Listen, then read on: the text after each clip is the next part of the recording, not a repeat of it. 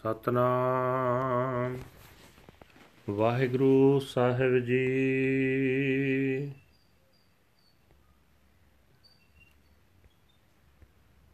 ਰਾਗ ਤਨਾਸਰੀ। ਬਾਣੀ ਭਗਤ ਕਬੀਰ ਜੀ। ਇਕ ਓੰਕਾਰ ਸਤਿਗੁਰ ਪ੍ਰਸਾਦ। ਜੋ ਜਨ ਪਾਉ ਭਗਤ ਕਛ ਜਾਣੈ, ਤਾਂ ਕੋ ਅਚਰਜ ਕਾਹੋ? ਜਿਉ ਜਲ ਜਲ ਮੈਂ ਪੈਸ ਨਾਨਕ ਸੈ, ਤਿਉ ਟੁਰ ਮਿਲਿਓ ਜੁਲਾਹੋ। ਜੋ ਜਨ ਪਾਉ ਭਗਤ ਕਛ ਜਾਣੈ, ਤਾਂ ਕੋ ਅਚਰਜ ਕਾਹੋ? ਜਿਉ ਜਲ ਜਲ ਮੈਂ ਪੈਸ ਨਾਨਕ ਸੈ ਤਿਉ ਟੁਰ ਮਿਲਿਓ ਜੁਲਾਹੋ। ਹਰ ਕੇ ਲੋਗਾ ਮੈਂ ਤੋ ਮਤ ਕਾ ਪੋਰਾ। ਜੋ ਤਨ ਕਾਸੀ ਤਜੈ ਕਬੀਰਾ, ਰਮਈਏ ਕਹਾ ਨਿਹੋਰਾ ਰਹਾਓ ਕਹਿਤ ਕਬੀਰ ਸੁਨੋ ਰੇ ਲੋਈ, ਪਰਮ ਨਾ ਭੂਲੋ ਕੋਈ। ਕਿਆ ਕਾਸੀ ਕਿਆ ਉਖਰ ਮਗਹਰ ਰਾਮ ਹਿਰਦੈ ਜੋ ਹੋਈ, ਕਹਿਤ ਕਬੀਰ ਸੁਨੋ ਰੇ ਲੋਈ ਪਰਮ ਨ ਭੂਲੋ ਕੋਈ, ਕਿਆ ਕਾਸੀ, ਕਿਆ ਉਖਰ ਮਗਹਰ ਰਾਮ ਹਿਰਦੈ ਜੋ ਹੋਈ। ਵਾਹਿਗੁਰੂ ਜੀ ਕਾ ਖਾਲਸਾ, ਵਾਹਿਗੁਰੂ ਜੀ ਕੀ ਫਤਿਹ।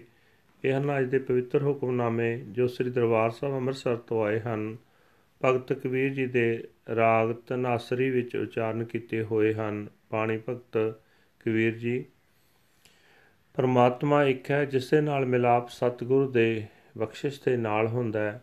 ਕਬੀਰ ਜੀ ਆਖਦੇ ਹਨ, ਜਿਵੇਂ ਪਾਣੀ ਪਾਣੀ ਵਿੱਚ ਮਿਲ ਕੇ ਮੁੜ ਵੱਖਰਾ ਨਹੀਂ ਹੋ ਸਕਦਾ ਜਿਵੇਂ ਕਬੀਰ ਜੁਲਾ ਵੀ ਆਪਾ ਭਾਵ ਮਿਟਾ ਕੇ ਪਰਮਾਤਮਾ ਵਿੱਚ ਮਿਲ ਗਿਆ ਹੈ।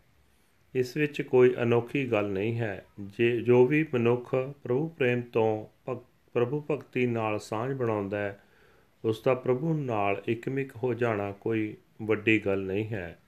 ਇਹ ਸੰਤ ਜਨੋ, ਲੋਕਾਂ ਦੇ ਭਾਣੇ ਮੈਂ ਮਤ ਦਾ ਕਮਲਾ ਹੀ ਸਹੀ ਭਾਵ ਲੋਕ ਮੈਨੂੰ ਪਏ ਮੂਰਖ ਆਖਣ ਕਿ ਮੈਂ ਕਾਸ਼ੀ ਛੱਡ ਕੇ ਮਗਹਰ ਆ ਗਿਆ ਹਾਂ। ਪਰ ਹੇ ਕਬੀਰ, ਜੇ ਤੂੰ ਕਾਸ਼ੀ ਵਿੱਚ ਰਹਿੰਦਾ ਹੋਇਆ ਸਰੀਰ ਛੱਡੇ ਤੇ ਮੁਕਤੀ ਮਿਲ ਜਾਏ, ਤਾਂ ਪਰਮਾਤਮਾ ਦਾ ਇਸ ਵਿੱਚ ਕੀ ਉਪਕਾਰ ਸਮਝਿਆ ਜਾਏਗਾ?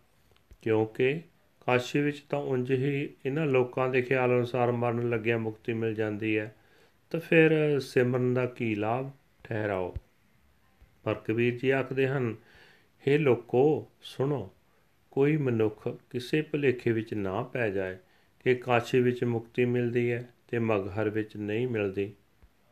ਜੇ ਪ੍ਰਮਾਤਮਾ ਦਾ ਨਾਮ ਹਿਰਦੇ ਵਿੱਚ ਹੋਵੇ ਤਾਂ ਕਾਸ਼ੀ ਕੀ ਤੇ ਕਲਰਾਠਾ, ਮਗਹਰ ਕੀ ਦੋਈ ਥਾਈਂ ਪ੍ਰਭੂ ਵਿੱਚ ਲੀਨ ਹੋ ਸਕੀਦਾ ਹੈ।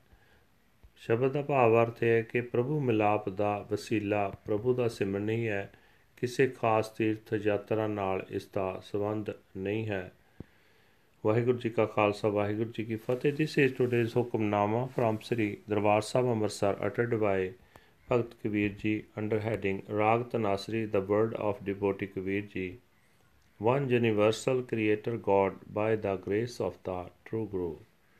Kabirji says that that humble being who knows even as little about loving devotional worship, what surprises are there for him, like water dripping into water which cannot be separated out again. So is the weaver Kabir. With the softened heart, merge into the Lord. O people of the Lord, I am just a simple minded fool. If Kabir were to leave the body at Banaras and uh, so liberate himself, what obligation would be have to would he have to the Lord? Pause. Says Kabir, Listen, O people, do not be deluded by doubt. What is the difference between Benares and the barren land of Maghar? if the Lord is within one's heart Waheguru ਜੀ ਕਾ ਖਾਲਸਾ ਵਾਹਿਗੁਰੂ ਜੀ ਕੀ ਫਤਿਹ